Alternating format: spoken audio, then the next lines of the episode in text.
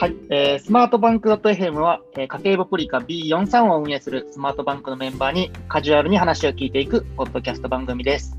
えー、今週は、えー、私代表の堀井が、えー、シーエス の須賀さんに話を聞いていきたいと思います。えー、須賀さんよろしくお願いいたします。よろしくお願いします。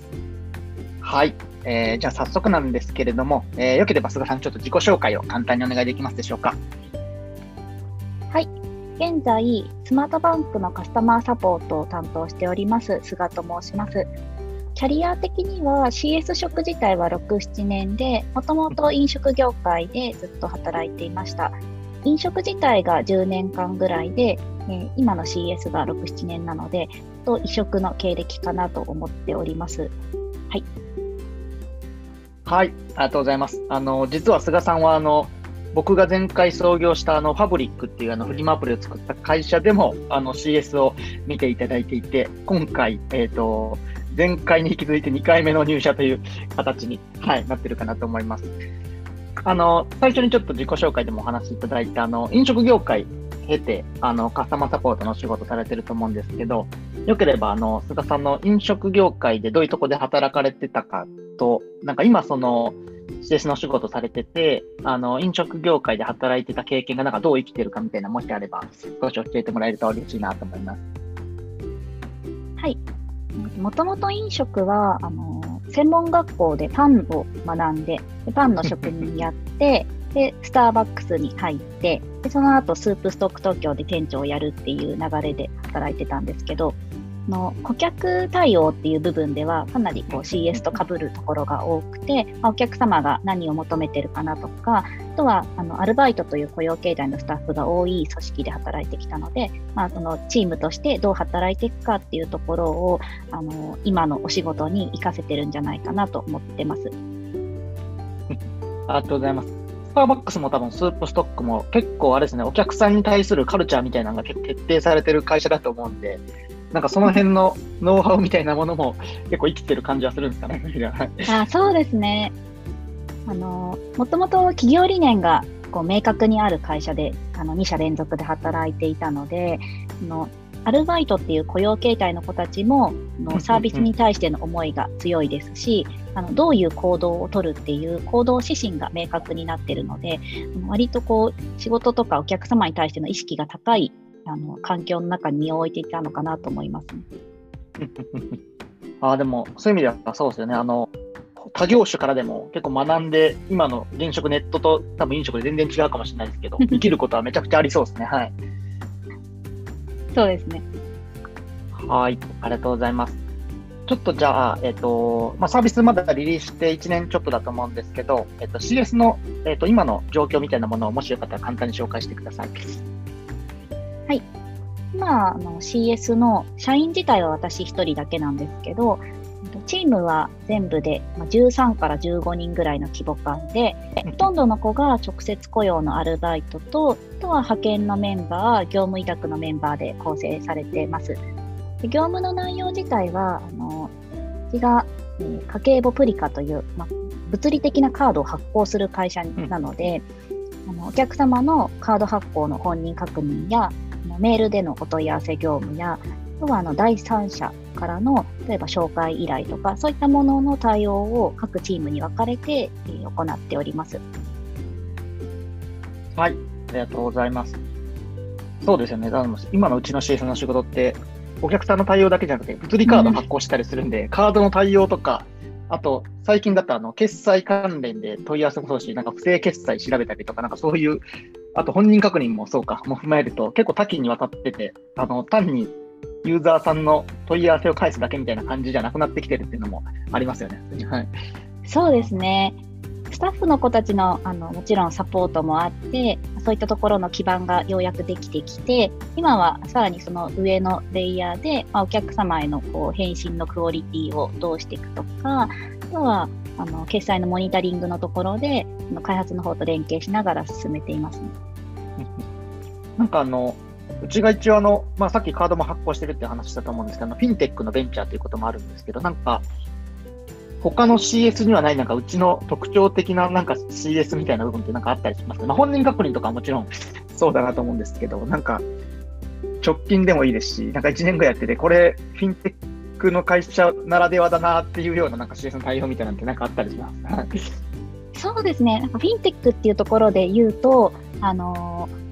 金融系の用語とかもたくさん出てくるので、はいはいはいはい、社内でのやり取りもそうですし、そういう基礎知識をあの身につけていくきっかけにはなりましたね。あの今働いてくれてるアルバイトの子たちもあの全く未経験のところからポンって入ってきて、そうですよね、クレジットカードのそうです、ね、請求のこう大そり決済、クリアリング決済の流れとかそういったところのこう基礎知識があの入社後必要だなっていうのはあの大きいフリルの時と大きい違うか違いかなって思っていて、ただあの ツーシー っていう対応に関してはあのこれまでやってきた シーエス とかなり似ているので、そのあたりのギャップみたいのは大きくはないですね確かにそうですね、専門用語多いなと思いますしあの一応金融庁の監督下に置かれてるんで、あのルール的なものも多分あったりするので、サービスの仕様がそのルールに縛られてたりとか、あとその制約のせいでこうできないみたいなのもあったりすると思うんで、なんかそういうのも念頭に置きながら対応していかないとダメなのは、確かに前の、まあ、単にコマースっぽいサービスだったのとは違いがあるかもしれないですね。そうですね。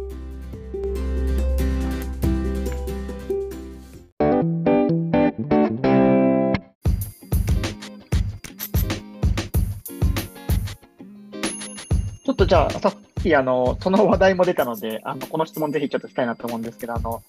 須賀さん、あの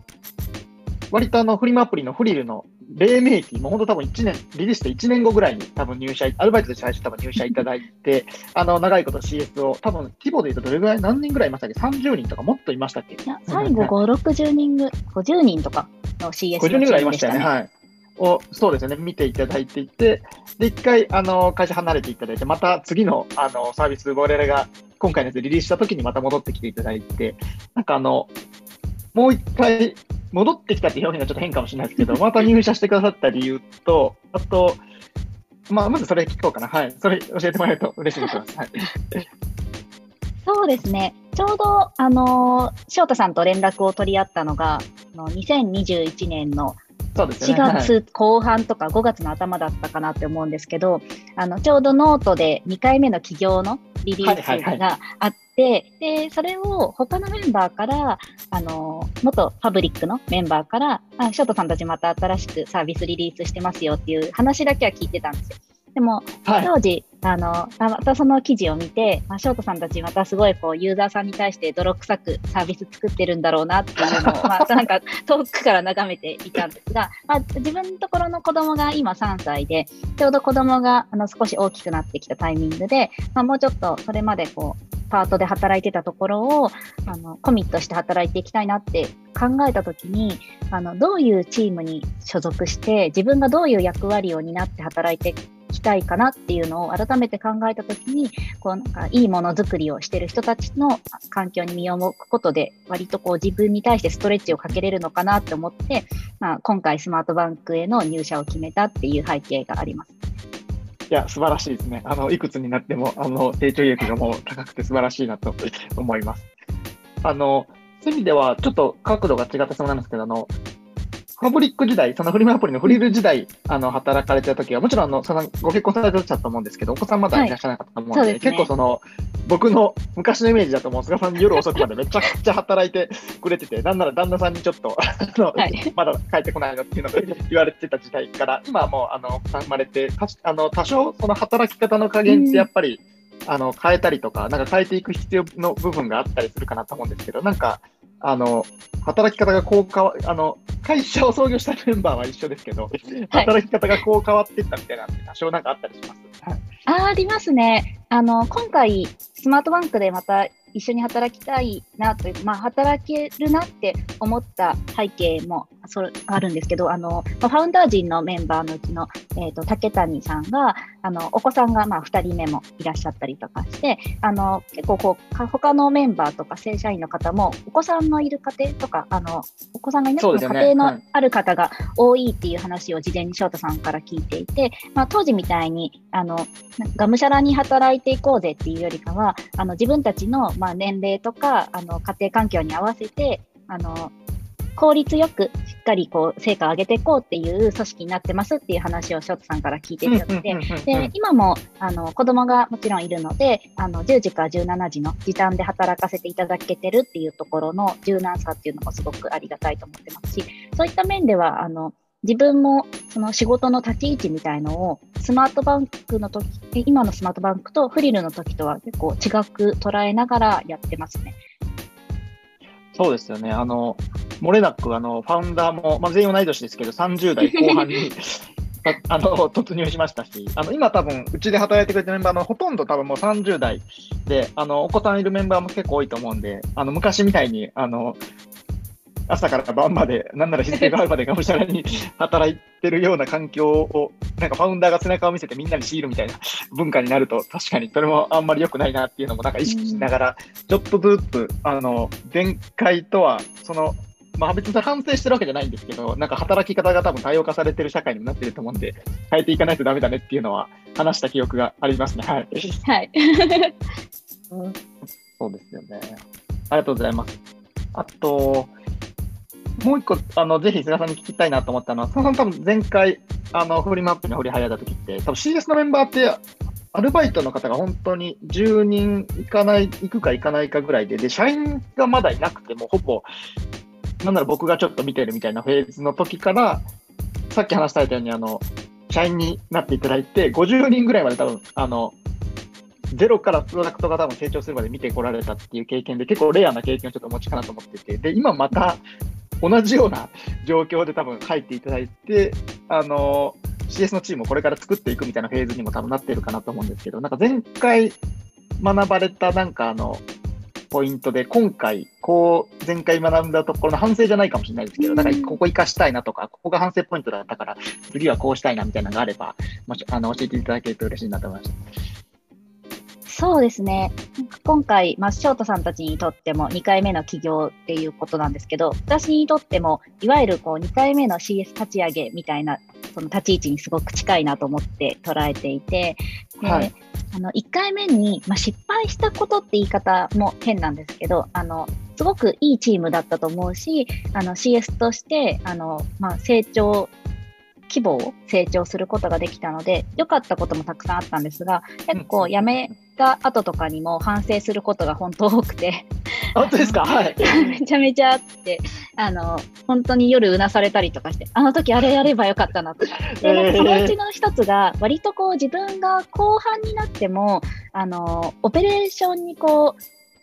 携わるシーンをすごく多く取っていて、あ、まあ、そうだったかもしれない。そうですね。はい、あのスタッフのメンバーと私の間の エスブイ とかの育成が自分の中ですごく弱かったな、リーダークラスの育成とかそういうところの組織設計とかあのすごく弱かったなって思ってるので、あの今は結構 シーエス に、えーと、スマートバンクに入ったのが去年のはちがつからなんですけど、もうそこから今半年ちょっとぐらいで、あの、はい、できるだけオペレーションから自分の手を引くようにして、あのフロー化してスタッフの子に落とし込んだりとかで、自分がそのきちんと浮いた時間を設けてあの改善提案したりとか、そういったことに時間を使えるようにっていうのはすごく意識してますね。あ、そういう意味ではなるべく早いタイミングで現場のメンバーに権限移譲して、はい、自分はもうちょっとなんでしょうね、あのエスカレーションの中でも、うん、あの仕組み化して解決しないとダメな部分とかに注力したりとか、そういうイメージですかね。はい、そうですね。そういう意味では前回も課題だったと思うんですけど、採用をやっぱり頑張らないとなかなか多分現状、現状できないと思うんで、採用を頑張っていかないとっていうのはあるかもしれないですね。はい、そうですね。既存のスタッフの子たちの採用にも結構こだわっていて、あの人がもちろんいない時期とかもあったので、あの人は欲しい、だけど採用基準をきちんとこうチーム間でコミュニケーションが取れるかとか、倫理観がしっかり持ってたの、フィンテックというサービスのサポートになるので、そういった部分 の, あの個人情報保護の観点とか、まああの問い合わせに対して誠実に対応できるかとか、そういった視点で厳しく見ながら選考を進めているので、今いるメンバーっていうのはすごくこう少数精鋭のいいチームなんじゃないかなと思いますね。ありがとうございます。なんかあの今あの採用でそういうところ見てるってお話いただいたと思うんですけど、特に採用するときに何でしょうね、あのこだわって見てるポイントとかっていうのもあったりするんですか？このあの面接の時にこういうとこ、まあ、特にあのスタッフスタッフに関してって感じですかね、そういう意味では。はい、そうですね、あの結構こだわってるのがあのチームでその対社員とあの、まあ、今だと私一人だけなんですけど、私一人とコミュニケーションが取れるだけの人っていうのは取らないようにしていて、やっぱり社員が不在の時間帯とかも多いですし、スタッフの子同士で教えたり教わったりするケースが多いので、そういったところのコミュニケーションが誠実に取れるかっていうのはすごく意識してます。あとはあのチームに対してあの過去にコミットしてきたそのな何かこう例えば数値として結果が出ましたっていうことでなくても全然いいので、チームに対してポジティブな貢献ができてきたかっていうのをあの面接の時に必ず聞くようにしてます。あ、なるほどなるほど。確かにあの今のうちもそうですけど、あのリモートワーク割と中心になってるので、現場で全員揃って毎日仕事するみたいな感じじゃなくなった時に、多分もう Slack のチャットだけで仕事をお願いして完結するみたいなの結構多かったりするんで、はい、そういう状況でもコミュニケーションを誠実に適切に取れる人かっていうのと、その隣にいて常に仕事大丈夫かなとか進捗してるかなみたいなのを確認したりすることもできない機会多いと思うんで、割と自走してやりきれるかみたいなのは結構そのにこは重要かもしれないですね。はい、そうですね、自走っていうキーワードは本当にそこを捉えながら面接してますね。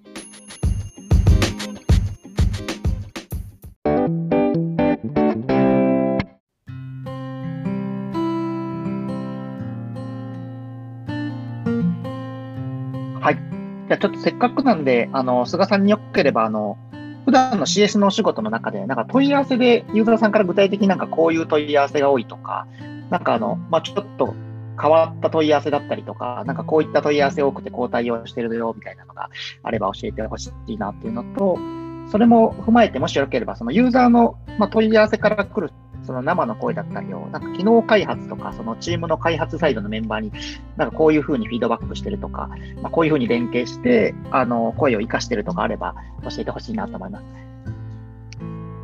そうですね。あの、メールでお問い合わせいただくときに一番多いのが、あの、ま、カードの発行について、発行方法とか、登録内容についてっていうところが一番ボリュームとしては多いですけど、あとはあのお客様から、まだあのリリースしていちねんめのサービスになりますので、あのこういう機能が欲しいなとかっていう機能要望としてご意見をいただくことが多いです。で シーエス の対応としてはあの機能要望に対してあの実際にそのリリースされた機能ができたときにあのお客様にあのお待たせしましたっていうご連絡をするようにしてるんですけど、その時にお客様から、うん、あのそ、そういったご連絡をあのいただいて嬉しいですとか、さらにこう今使ってるのでもっとこういう機能も欲しいですっていう形で追加でご要望いただくこともあるので、うん、そういった声はすごく嬉しいですね。どういう機能の要望が多かったりします？はい、機能要望ってどういうのが多かったりします？そうですね、あの今だともうリリース、えーと、告知したんですけど アイシー カード付きの アイシー チップに対応したカードの待ってますとか、あとはあの スリーディー 認証がに対応してほしいとか、そういった声がすごく多かったですね。はいはいはいはい、あ、まあそうですよね、まあ、基本的なとこ欲しいよっていう感じですよね。あ、そうですね。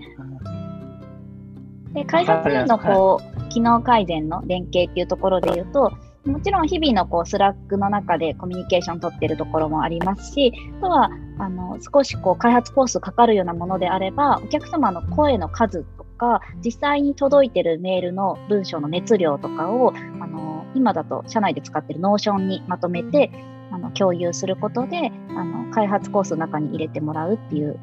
のをお願いしてますね。なるほど。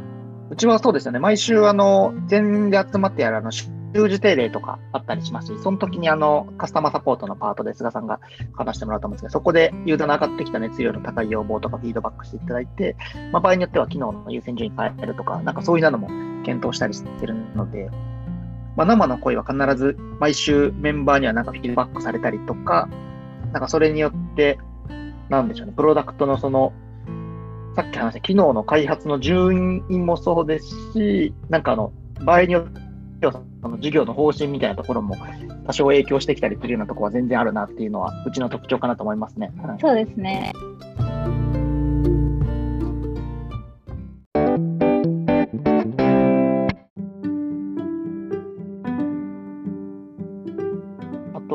かちょっと違う角度の質問にはなるんですけど、あの僕ももともとあのフリール時代は菅さんが入ってくれるいらっしゃる前とか立ち上げた時期はもう毎日メール返して、はい、自分がカスタマーサポートの仕事としてて、あの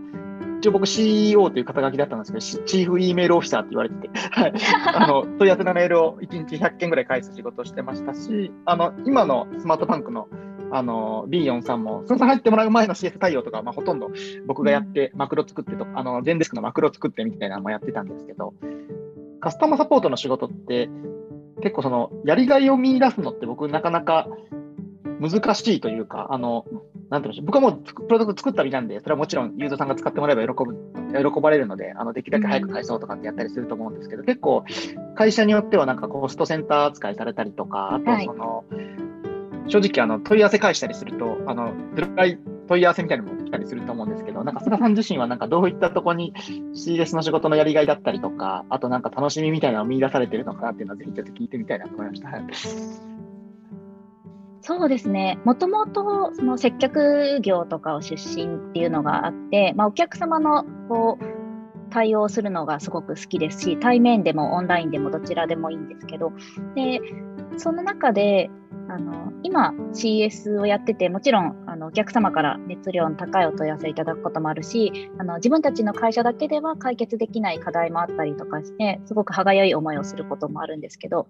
背景にあるのがあのいいサービスを作ってる人たちと関わってるいるっていうところが私の原動力になるのかなと思っていて、例えばあのうちだとお問い合わせが届いた時にあのクローズな場所に届くだけじゃなくて、あの今だとチャットコミュニケーションの Slack というツールを使ってるじゃないですか、はいはいはい、Slack のところ の,、はい、あの決められたチャンネルに全お問い合わせが届いていて、でそこに対して シーエス だけじゃなくて、まあ、翔太さんも含めた開発のメンバーとかもみんなこうコメントしたり、あの シーエス が気づく前に例えばこう問題解決の手順をこう書いてくれたりとかっていうリアクションをしてくれるっていうのがすごくあって、まあ、なんかこう一方的にこうお客様の対応の窓口として据え置かれてるっていうポジションではなくて、あのものづくりをしてる中の一つの部署だっていう意識を持ってやれるので、あの一緒にこうサービスが登録者もどんどん増えてほしいと思いますし、サービスがまあ一般的になるのを一緒に見届けてその成長に貢献したいなって思えるから頑張れるのかなって今思いますねもう素晴らしい回答ありがとうございます。確かにあれですよね、あのうちあのアプリのレビューの投稿とか、はい、あとユーザーの問い合わせ全部スラックにオープンで流れるようになってるので、あの僕も見ますけど、あのエンジニアが先にそれ返信してくれたりとかなんかあのレビュー見たときにあこれこうした方がいいねみたいなって結構あのメンションにリプライみたいなのどんどんついてたりするので、あれは結構いい文化だなと思いますし、はい、そうですよね、あのさっきおっしゃったようなあの部署としても多分そのものづくりしてるチームの一個っていう僕も見方してますし、結構あの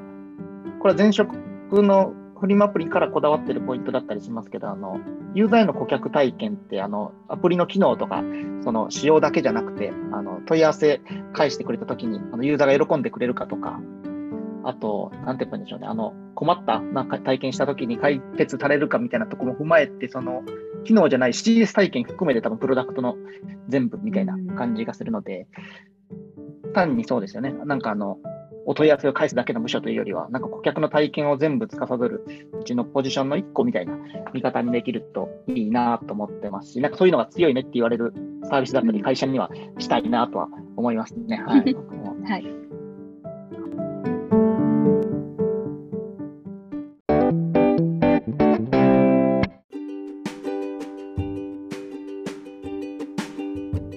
最後にちょっとぜひ聞いてみたいのは、えっと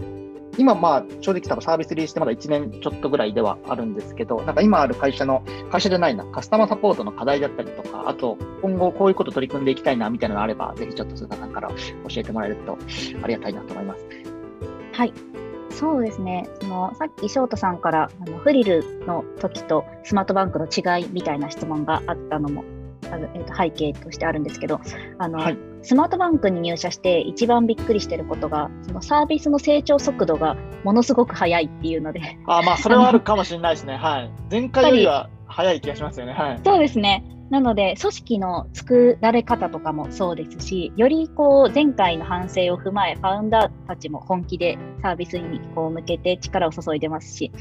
そこで結構こう優秀なメンバーがすごく多くて、機能とかデザインとかその事業としての成長みたいなところはあの本当に申し分なくこれからもこうお客様に届いていくんだなっていうのをイメージしてるんですけど、それに対してこう シーエス、まあ、スマートバンクというよりかは ビーフォーティースリー の シーエス の体験ってあのすごくいいよねとかっていう印象がまだ全然ないと思うので、あの今後のこう目標みたいなところで言うと、あのお客様にとってあの ビーフォーティースリーで何かこう困ったこととか質問したときにすごくいい体験があったなっていう風にあの感じてもらえるようになりたいなっていうのをミッションとして捉えてますね。